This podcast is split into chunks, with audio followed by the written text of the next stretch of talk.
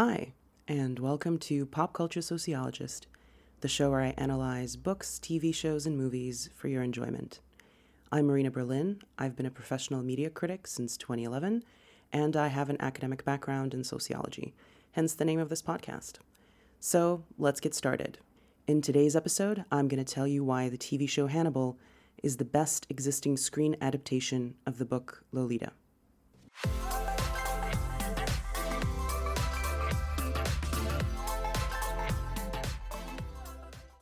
So, in this episode, I'm going to talk about the existing adaptations of Lolita and how they differ from the book, how I think Hannibal, the TV show, got it right, where the official adaptations got it wrong, and then I'm going to offer you some conclusions. For those who might not be familiar with it, Hannibal is a television show created by Bryan Fuller. It aired between 2013 and 2015, and it is about Hannibal Lecter, who is a cannibal and a serial killer, and Will Graham, a profiler for the FBI who is trying to catch a serial killer who, unbeknownst to him, is actually Hannibal. Some of you may be familiar with Hannibal from the movies made about him or the books by Thomas Harris. The TV show Hannibal is, of course, not in any way an official adaptation of Lolita, but is based on Harris's books. For those who might not be familiar with it, Lolita is a book from 1955 by Vladimir Nabokov about a middle aged man named Humbert Humbert who becomes obsessed with a very young girl. Because the book itself is very divisive even today and very controversial, in my opinion, for some very good reasons. I'm going to say upfront that I'm not going to try to quote unquote defend the book or talk about its literary merit. I'm merely going to treat it as a cultural work that exists and that is popular and that is part of the literary canon, and that I think is a very interesting test case of how these kinds of stories are adapted, and specifically how a horror show is a much, much better adaptation of this book than any of the movies that are official adaptations of it. Finally, I'd like to add a content note at this stage that, like the book Lolita, this episode is going to deal a lot with pedophilia and with rape. And while I'm not going to go into any graphic details, I'd just like to let you know so that you can decide whether that's content you'd like to listen to today. Okay, now let's dive right in. Laying low in the morning. Low line slacks. Lois Lane. What you just heard was a clip from the movie Justice League from 2017, where Lex Luthor is meeting Lois Lane for the first time. And what he's saying is actually a famous quote from Lolita. The full quote is She was Lo, playing Lo in the morning, standing four feet ten in one sock. She was Lola in slacks. She was Dolly at school. She was Dolores on the dotted line but in my arms, she was always Lolita. Why, you ask, is Lex Luthor quoting this book in relation to Lois Lane? You'll have to ask the creators of Justice League for a real answer, but I think it's an interesting example of how ubiquitous and famous this book is, that it's being quoted even by comic book villains in a huge blockbuster movie. I first read Lolita when I was in early middle school. I'd say I was about 13. And I and my best friend at the time, who was a girl my age, we were both obsessed with this book. We read it in multiple languages. We talked about it nonstop. In some ways, I guess it was my first real fandom. I knew that book backwards and forwards, as did my friend. We talked about it all the time. And of course, as soon as we could get our hands on them, we wanted to see the filmed adaptations of the book. There are two filmed adaptations. One of them is by Stanley Kubrick from the 1960s, and one of them is by Adrian Lyne from the 1990s. In both of these adaptations, I found that there had been an effort made to make Humbert Humbert, the narrator of the book, less monstrous than he is in the novel, which I found to be quite disturbing since his monstrosity is the point of the book. He is a pedophile, he is a rapist, and even beyond those two very specific words, he does so many things that would be reprehensible even if he were neither of those things. Hollywood had a dilemma. They wanted to adapt this book, it's classic literature, and I'm not going to talk about Hollywood's relationship with young girls and how they're portrayed on screen. but it is a book about a monstrous thing that is happening about a middle aged man who is raping a very young girl who is 12 the first time he rapes her. And in a way, in both adaptations, there was an attempt made to make that story less terrible in order to make it more palatable, in order to sell it to a wider audience. There are three main ways in which adaptations try to make the story less disturbing and less monstrous. The first one is Humbert Humbert's past. In the book, Humbert Humbert is an experienced predator. We get an episode of him being very young and being attracted to a girl his age who then dies and we are given this as an explanation for his obsession and his pedophilia and his attraction to very young girls later on. But in spite of this, which can be interpreted as something that just happens to Humbert Humbert, that he has no control over, a kind of urge, a fixation, a trauma, in spite of this, the book tells us that throughout his life, Humbert Humbert is very aware that the older he gets, the less appropriate it is for him to be attracted to girls who are no longer his age but are very young. And by the time he meets Lolita when he's in his 40s, it's very clear that he's had an entire lifetime of being a predator, of seeking out these very young girls and preying on them. He's experienced at doing this. But in both adaptations, that past and that self awareness is gone. In both adaptations, Humbert Humbert is portrayed more like a victim of his urge. In the 1990s version, for example, we only get the anecdote of him being a young boy in love with another girl and her dying, and then we skip immediately to his life with Lolita, and nothing is mentioned about the in between years. You might assume from watching the movie that Humbert Humbert has never had a relationship with anyone, romantic or sexual, in between those two events. But in the book, he very much has. In the book, Humbert Humbert is very aware of the difference between relationships with women his own age and his fixation on very young girls. He understands precisely where the lines are drawn. He understands that he damages young girls. He understands the meaning of his pedophilia, the weight of it on other people's lives. He understands the amount of lying he has to do to hide what he does. He is in no way purely a victim of his urges. The second way in which filmed adaptations try to make the story less monstrous is by taking Humbert Humbert's very unreliable narrative voice from the book and turning it into objective reality in a visual medium. In the book, we only ever hear from Humbert Humbert. He's the only existing voice, the only point of view. We never hear directly from Lolita or really from anyone else. We only have his description of events, his thoughts about why people are behaving the way they're behaving to rely on. This is why some of the interpretations of the book are that nothing that Humbert Humbert describes actually happens, but is all just a fantasy he creates in his head. However, in a visual medium, the assumption is that whatever we see is what's happening in reality, unless the movie works very hard to convince us that isn't the case. And so Lolita goes from being someone Humbert Humbert only reports on, someone who we only see through his very, very twisted perspective, to someone who actually, in reality, behaves the way that he imagines she behaves in the novel. In the novel, it's very clear that Humbert Humbert's perspective is a little twisted, to say the least. He doesn't really understand why Lolita does the things she does, why she behaves the way she behaves, Sometimes she's able to hide things from him and do things that surprise him, especially the older she gets. He is her legal guardian from when she is about 12 until she's about 16. And in those years, Lolita changes a lot. And a lot of those changes are invisible to Humbert Humbert. He doesn't quite understand them or knows how to parse them.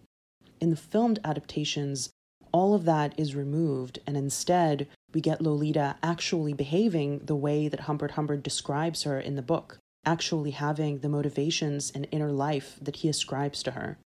In some ways, both adaptations try to counter this, but with very limited success. Ultimately, we are much more convinced that Lolita behaves and talks and thinks the way that Humbert Humbert sees her in the movies versus in the book. The reason this is meaningful is that Humbert Humbert's view of Lolita and their relationship is very positive, ultimately, and we only get glimpses of Lolita maybe not seeing things the same way. But in the filmed adaptations, Humbert Humbert's interpretation becomes canon. It becomes much closer to the reality of how Lolita experiences those years. The third and final way in which adaptations try to make the story less monstrous than it is is by handling a very specific anecdote from the book in a very particular way. The turning point in Humbert Humbert's relationship with Lolita in the book comes after her mother dies. At this point, Humbert Humbert is married to Lolita's mother in order to be closer to Lolita herself, biding his time, hoping that one day an opportunity will present itself. And finally, it does. Lolita's mother dies in an accident while Lolita is at summer camp. Humbert Humbert now becomes her legal guardian. Lolita has no other close family to take her in. And so Humbert Humbert drives to the summer camp where he will pick Lolita up and tell her that her mother is dead and that he is now her legal guardian. But instead, Humbert Humbert picks her up and takes her to a motel without telling her any of this. In fact, he pretends that everything is exactly as Lolita remembers it and nothing has changed. At the motel, he gives Lolita sleeping pills and then leaves the room waiting for her to fall asleep. It's very clear in the book that he plans to wait until Lolita passes out and then come back to the room and rape her. After this, Humbert Humbert plans to leave Lolita at this motel completely alone, unaware of what's happened to her mother, unaware of what her legal situation now is. He plans to leave and never return. So, in effect, he plans to rape Lolita, who is 12 years old at this point, and abandon her, despite being her legal guardian. However, when Humbert Humbert goes downstairs, various things happen at the motel, and when he comes back to the room, Lolita is awake, counter to his expectations. And so this plan is abandoned in favor of a different plan in which he will rape her while she's awake in an encounter that Lolita experiences as consensual, and later serve as her legal guardian and, in fact, become her stepfather and live with her for years. In the filmed adaptations, however, this isn't the version of the scene we get. We never get Humbert Humbert's intention to drug Lolita, rape her, and leave her at that motel and disappear forever. Instead, we get different versions of Humbert Humbert being lost, considering his options, lusting after Lolita, and so on and so forth. In the 90s adaptation, which is closest to the book, we still only get Humbert Humbert giving Lolita the sleeping pills, supposedly in order to calm her down, going downstairs at the motel, having various experiences, and coming back to find Lolita awake. We never get any trace of his plan to rape her while she's unconscious or to leave her. I remember realizing how different this scene was in the adaptations and in the book when I was younger and being very disturbed by it the more time went on. I didn't understand why they would minimize Humbert Humbert's monstrosity why they would make him a lot more innocent, a lot more a victim of his urges, a lot less premeditated than he was in the book. After all, I loved the book because Humbert Humbert was a monster, because it didn't try to portray him in a positive light. I remember thinking how disturbing it was that someone looked at a book like Lolita, which is all about presenting an absolute monster, and thought to themselves, how can we make this predator, pedophile rapist more likable. Of course, I don't know if that was the reason those changes were made in both adaptations. You could argue that they were made in order to condense a very complex, long novel, a novel that meanders, that is happening inside one person's head, into something that was much more of a coherent narrative in a three act structure to fit Hollywood expectations. But I would say that if you take all three of the things I talked about, the way that Humbert Humbert's past was handled, the way Lolita's internal life and internal narrative was handled, and the handling of this particular scene, I think it's very easy to see that there was an attempt made to make Humbert Humbert more likable and more palatable.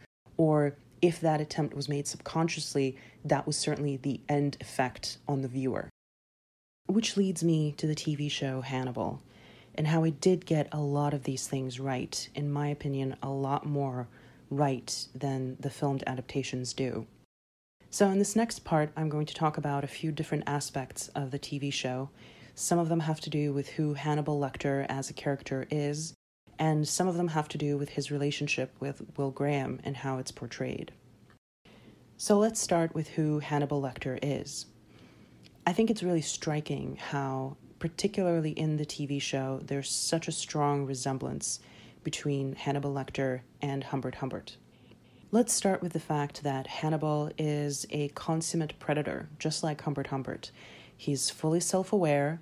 Yes, he may be motivated by a certain unconscious urge or some kind of trauma, but ultimately, he is an adult who makes his own decisions, who is aware of his surroundings, aware of the consequences of his actions, who sees reality the same way we all do. Like Humbert Humbert, Hannibal is a premeditated killer. He thinks a lot about every act he commits, he plans for it, he studies his victims, he he plans out the crime in advance, just like Humbert Humbert does with Lolita and with other girls before her. And just like Humbert Humbert has his childhood trauma, the girl he was in love with who died, we also get at some point in the show a trauma that happened to Hannibal Lecter when he was a child that could theoretically explain who he is now and the things he does. But the show rejects this explanation, just like the book Lolita does.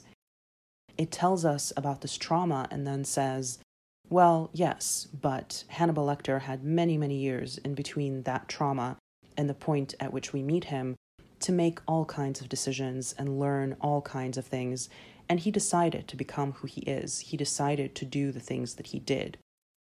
The final aspect of Hannibal's identity is the enormous amount of privilege he has that allows him to get away with all of his crimes for as long as he does, and that is extremely similar to what happens to Humbert Humbert. So, Humbert Humbert is a professor of literature. He is European, originally an immigrant to the United States. He is roughly in his 40s. He's white. He's a man. He's straight. And all of these things create a certain cocoon of privilege around him that makes it very difficult for people to question him. In fact, we later on in the book see Humbert Humbert living with Lolita as she's growing up as her stepfather and it's emphasized that a closer look at what's happening in their household would reveal a lot of very strange things. And in fact, Lolita herself behaves very strangely at school sometimes or says things that are very alarming. But all of these things are continually dismissed because of Humbert Humbert's veneer of respectability. The fact that he is an educated white man, the fact that even though his sexual desires are not things that society would consider acceptable, He's seen as a normal straight man who was married to a woman and is now taking care of her child. A lot is made in the book about how Humbert Humbert is able to get away with his crimes because no one will question him. No one could entertain the possibility that someone like him could be a predator and a pedophile and a rapist. And so Humbert Humbert is able to continue to do what he does with Lolita for years and years without ever being really questioned or stopped. Another aspect of this is that Humbert Humbert has some professional authority. He's a professor, he teaches at universities. There is a level of respectability there that he wouldn't have if he was working class or if he was uneducated or even if he taught high school. And of course, finally, Humbert Humbert is European. It doesn't really quite matter where he's from, but in the United States, he's perceived as slightly odd and exotic.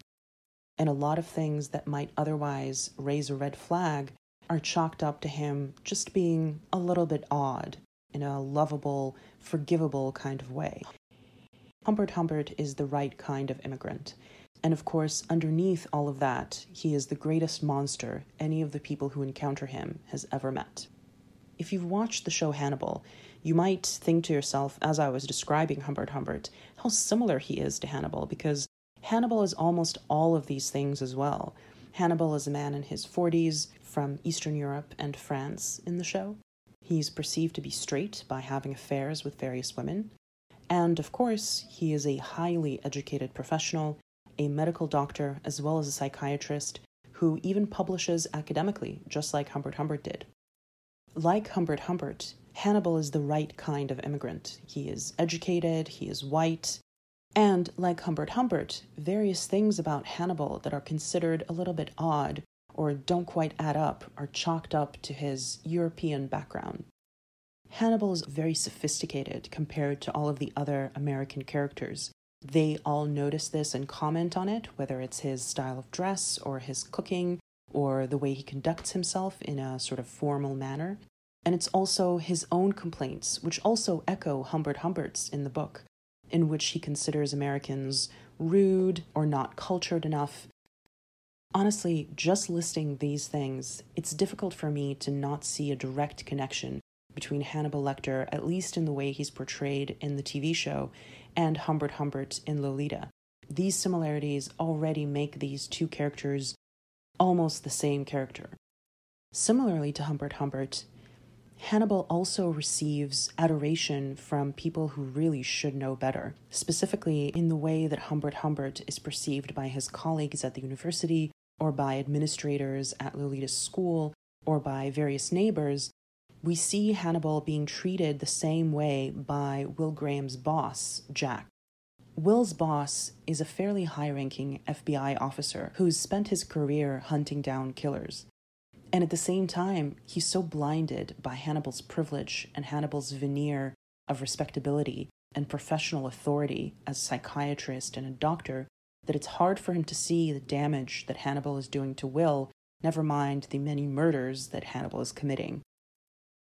Now let's talk about Hannibal's relationship with Will and their dynamics. So, in the show, Will is forced to see Hannibal as his psychiatrist in order for him to be able to work for the FBI and try and solve cases, which we know for Will is at the core of his identity and is the one thing he loves doing in his life and where he feels like he's helping. Will absolutely hates the feeling of helplessness. Like Humbert Humbert, Hannibal is in a caretaking role with Will. Will is specifically placed under his care in a similar way to how Lolita is placed under the care of Humbert Humbert. An interesting aspect of this, I think, is the way that Will perceives his interactions with Hannibal. Will, who is in a vulnerable position for two reasons. Number one, because he needs Hannibal's approval in order to be able to do his job.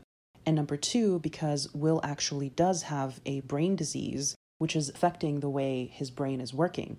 And no one knows about this but Hannibal.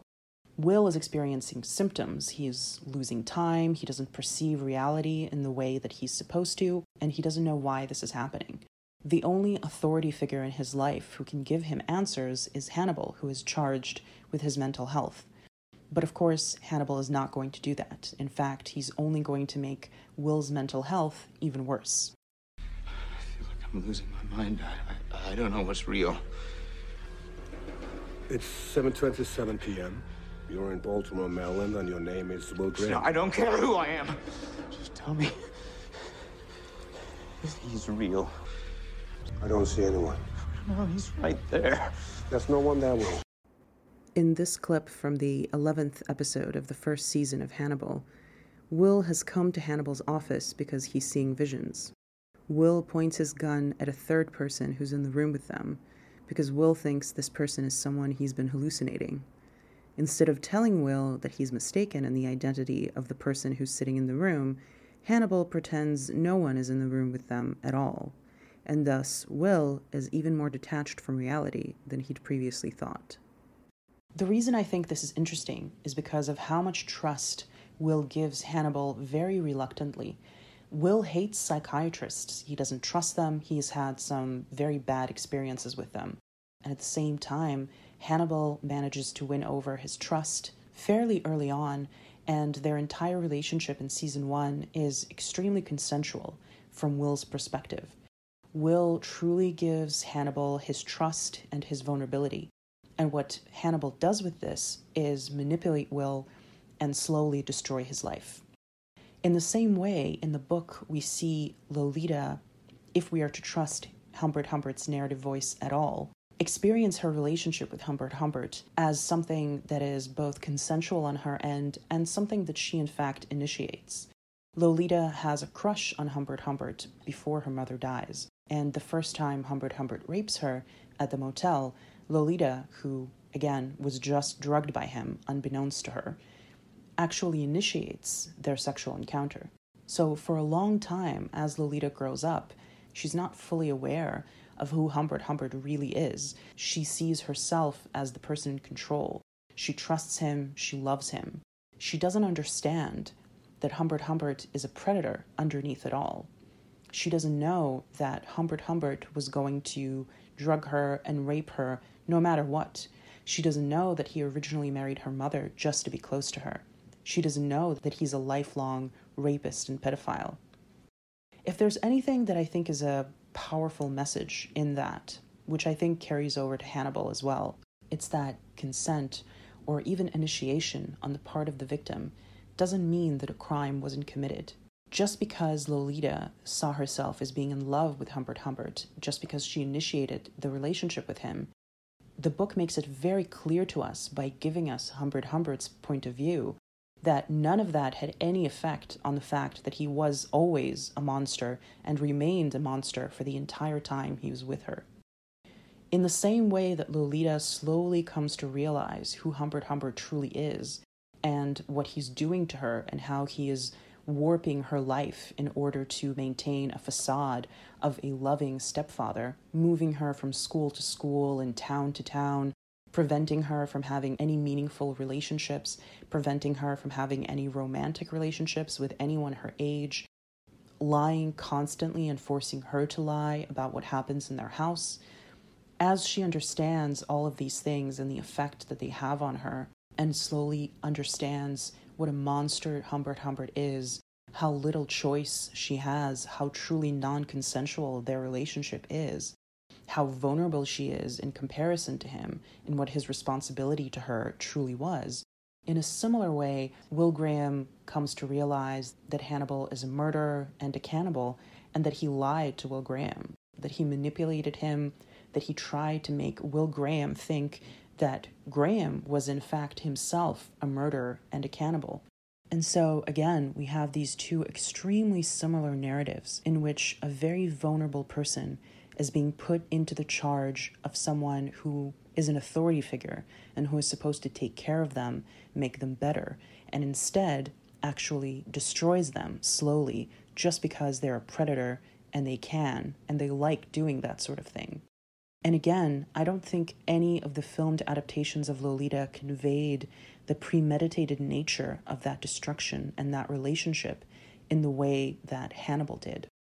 The other aspect of that relationship that I'd like to talk about is how Hannibal manipulates Will Graham, but not through any sort of violence, but through perceived normalcy and by taking advantage of Will's vulnerability and also warping reality, if you will, during their sessions. I think it's interesting in particular because Hannibal is a horror TV show, and of course, Hannibal Lecter is a cannibal and murderer. And yet, nothing he does to Will is violent for most of the first season. I think it's worth noting how not violent Hannibal is with Will, even as he's manipulating him to the extreme and ruining his life and sense of self in the same way that Humbert Humbert is not physically violent with Lolita. Humbert Humbert destroys Lolita's life by manipulating her into thinking that everything that happens between them is perfectly normal, that he isn't a predator, that everything that happens is perfectly fine and the way that it should happen. And it takes her a long time to understand fully that that isn't the case. In their sessions, especially in the first season, Hannibal creates a sense of normalcy for Will. He convinces Will that he's truly treating him the way a psychiatrist would, that everything that happens between them may be unconventional, but it's still perfectly fine and within the realm of acceptable behavior. It's this sense of normalcy that truly destroys Will from the inside. He can sense that something is wrong. He can sense that his grip on reality is slipping and it's terrifying him. But Hannibal behaves as if everything is totally fine. In the same way, Humbert Humbert creates a deliberate sense of normalcy in his household with Lolita. He does with her what any caring father would do. They have activities. He takes care to feed her and mend her clothes and do the many other things any caring, loving parent would do. It's this sense of normalcy that makes it harder for both Lolita and everyone around her to see how truly twisted and horrifying the situation that she finds herself is. And as I mentioned before, there are times when Lolita goes to other people in her life who are authority figures. For example, people she knows at school or other adults who should be in a position to help her. But instead, they're blinded by Humbert Humbert's privilege and by the seeming normalcy of his relationship with Lolita. In the same way, we have Will in the show going to Jack, his boss at work, and trying to raise a red flag to say that something is wrong in his relationship with Hannibal, that something there doesn't quite add up, and that he feels increasingly lost and vulnerable. But Jack doesn't really follow up on that until it's too late. Again, in part because of Hannibal's privilege, and in part because of how normal his relationship with Will seems. How little credence is given to Will as a person who's considered odd, as a person who's considered to have a particular mental ability, an overabundance of empathy, in the same way that Lolita is not believed when she tries to tell other adults about Humbert Humbert because she is a child, because she is a girl, and people take what she says with a grain of salt. Finally, I think it's interesting to talk about the ending of Lolita, and perhaps not the ending of Hannibal, but certainly the things that happen later on. One of the interesting things about Lolita, the book, is that Humbert Humbert remains basically unchanged by his experiences. Even though he has this whole life with Lolita for years and he watches her grow up, he still remains a predator and a pedophile and a rapist, and his obsession with her only grows. In fact, after Lolita manages to escape Humbert Humbert, she comes to him for help, and when he sees her having a life, being pregnant, having a husband, building herself up from the ashes of what he did to her, his only instinct is to try and get her back. He offers her a sum of money, something that he knows she desperately needs, if she would only leave her life and come back to him just as she is. And again, in Hannibal, we see almost the exact same dynamic. Hannibal's relationship with Will doesn't actually change him, even though Hannibal tells Will that he is an exception, that he feels deeply for him, that he would be willing to do things for him that he would never be willing to do for anyone else. Still, none of that changes Hannibal as a monster. He is still a murderer and a cannibal when it's all said and done. In fact, his obsession with Will only grows. And just like in Lolita, there's a period of time when Will is able to get away from him, build a life, have a wife and child, and then eventually he needs Hannibal's help. He comes back, and Hannibal does absolutely everything in his power to get Will back.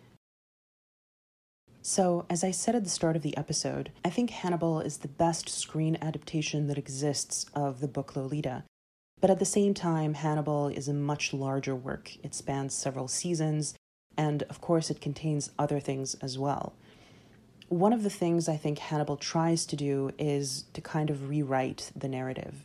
Because in Hannibal, both Hannibal and Will are adults, and because we are, of course, explicitly within a horror narrative, it becomes possible to rewrite the story into something different, into a kind of love story, which I think Hannibal is. Here, Will Graham can understand Hannibal fully, know who he is fully, and at the same time feel love for him and be drawn to him in spite of knowing the truth, which is not something that you could ever do in a narrative like Lolita. So, what are my final thoughts on all of this? First, let me say I think there are many ways to read the Hannibal TV show, many interesting ways to analyze it, but at the same time, for me, the TV show Hannibal is truly the best filmed adaptation of the book Lolita, a book that I've loved since a very young age and that I've always been dissatisfied with the adaptations of it was really interesting for me to realize that the only way to truly adapt Lolita was to make it a horror story. For me, Hannibal, the TV show, truly shows the monstrosity of the book and the true spirit of the book and the sense of utter wrongness, the sense of, of horror and monstrosity that you get when you read it. I think it's really interesting that Hollywood wasn't able to tell the story of a very young, vulnerable person being put into the charge of someone who was supposed to take care of her. And instead, because of the enormous privilege that he was wrapped in, was able to get away with exploiting and destroying this young, vulnerable person completely.